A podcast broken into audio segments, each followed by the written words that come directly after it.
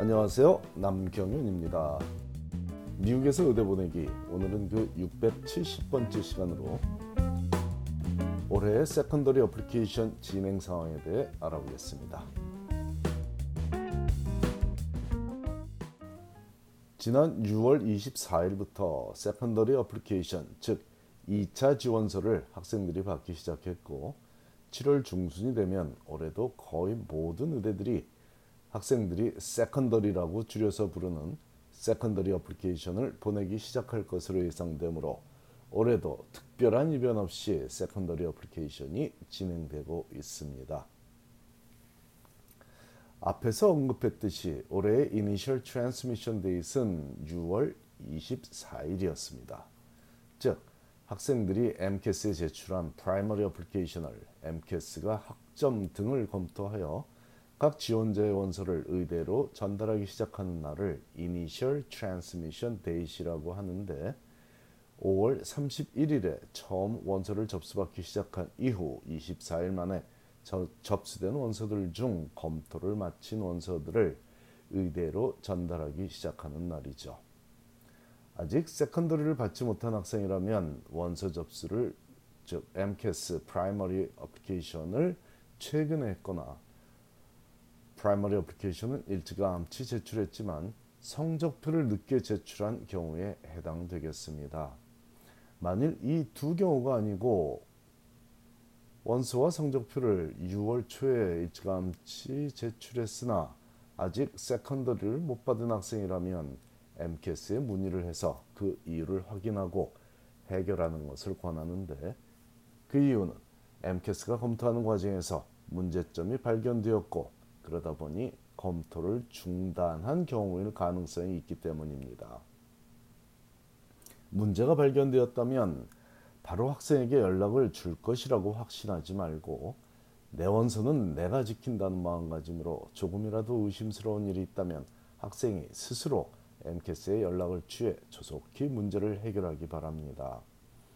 원서를 검토하다 문제가 발생하면 AMCAS 측에서는 보류 상태로 넘, 넘겨버려서 시일이 지나서야 연락을 학생이 연락을 받는 경우를 많이 봤기 때문이고 AMCAS 측을 탓해봐야 학생에게 득이 될 일은 전혀 없기 때문에 스스로 자신의 입시를 책임지는 것이 옳다고 하는 것입니다. 만일 자녀가 이미 secondary 에세이를 쓰기 시작한 가정이라면 secondary application을 받아서 그 에세이를 쓰기 시작한 가정이라면 내년 여름에 자녀가 의대 자녀의 의대 입학식에 참석할 수 있을 확률이 상당히 높은 상태라고 감히 단언하겠으니 기뻐하셔도 좋습니다. 그렇지 못한 가정이라도 아직은 크게 뒤처진 건 아니지만 그래도 조금은 더 긴장하고 미리 secondary 에세이를 적을 준비를 하고 있어야만 하겠습니다. 6월 24일 오전 9시부터 많은 의대들이 secondary application을 해당 의대에 지원한 학생들에게 보내기 시작했는데 그 중에는 존스 홉킨스 의대도 포함되어 있더군요. 작년의 경우에는 유펜 의대와 Mount Sinai 의대가 가장 일찌감치 secondary를 보내준 명문 의대들이었는데 올해는 홉킨스 의대가 선발 주자로 부각되었고 Mount Sinai 의대는 여전히 어김없이 학생들과 소통하는 것에 기쁜 모습을 보이며 일찌감치 secondary application을 보내주고 있습니다.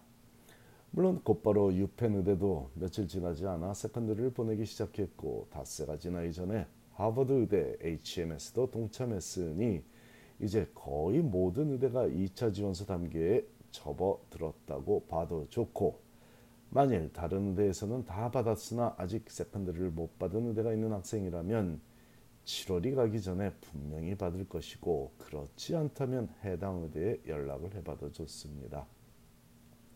단 기본적으로는 1차 지원서를 제출한 모든 학생들에게 2차 지원서를 보내주는 것이 사실이지만 일부 의대는 모든 학생에게 보내지 않고 prescreening 과정을 거쳐 자체적으로 정한 학점이나 MCAT 성적 등의 기준에 못 미치는 학생에게는 secondary를 보내지 않는다는 사실도 알고 있어야겠습니다. 그렇다고 screening이 성적만으로 한다는 얘기는 절대로 아닙니다.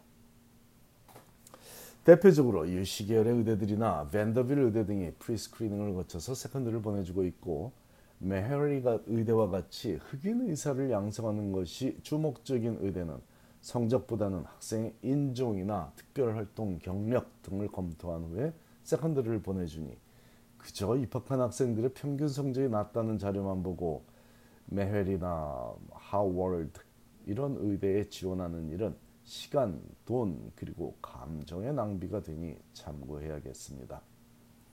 아울러 가장 꼼꼼한 검토를 하고서 secondary를 보내주는 밴더빌트 의대의 경우 2022년에 입학할 학생을 선발하는 과정에서 7,400여 명의 지원자들 중 4,600여 명에게만 secondary를 보내줬고 그중 772명을 인터뷰해서 최종 95명이 다음 달에 입학할 예정이니 참고하시기 바랍니다. 2차 지원서 작성 시에 가장 중요한 요소 중 하나는 제출 시기입니다. primary application을 일찍 제출하면 2차 지원서를 일찍 제출할 수 있기 때문이지 2차 지원서를 일찍 받기 때문에 유리한 것이 아니라고 여러 번 강조했는데 2차 지원서 즉 secondary는 더욱 그 제출 시기에 민감합니다. 모든 의대가 그런 건 아니지만 제법 많은 의대들이 secondary를 15일 이내에 제출하지 않으면 불합격 처리하므로 인터뷰에 초대조차 하지 않으므로 학생들은 매우 신중하게 secondary 작성과 제출에 임해야 하겠습니다. 만일 풀타임으로 일을 하며 의대 입시에 임하고 있는 학생이라면 학교별로 secondary application 데드라인을 확인하고서 제출 우선순위를 정하는 비상 조치라도 취하기를 권하는데 몇몇 의대의 정책을 소개하자면 다음과 같습니다.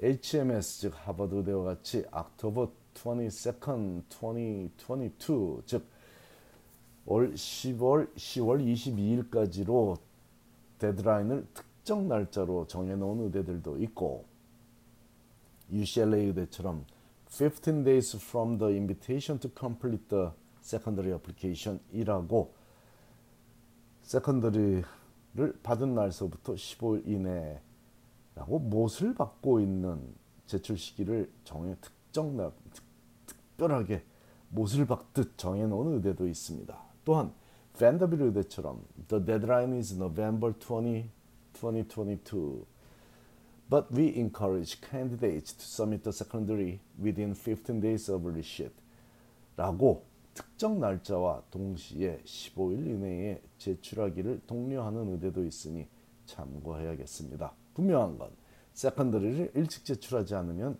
인터뷰에 일찍 참여하지 못한다는 것이고 일부 학교는 인터뷰에 아예 초대도 안 한다는 것이고 인터뷰는 늦게 갈수록 합격 가능성이 굉장히 낮아진다는 사실 나아진다는 게 아니라 낮아진다, 가능성이 떨어진다. 인터뷰를 늦게 갈수록 합격 가능성이 떨어진다는 사실을 간과하지 말아야 하므로 여유 있게 세컨드를 준비한다는 마음가짐은 버려야 한다고 강력히 추천합니다. 원하는 것을 얻기 위해서는 간절한 마음을 갖는 것뿐만 아니라 실행에 옮겨야만 한다는 것을 잊지 말아야겠습니다. 감사합니다.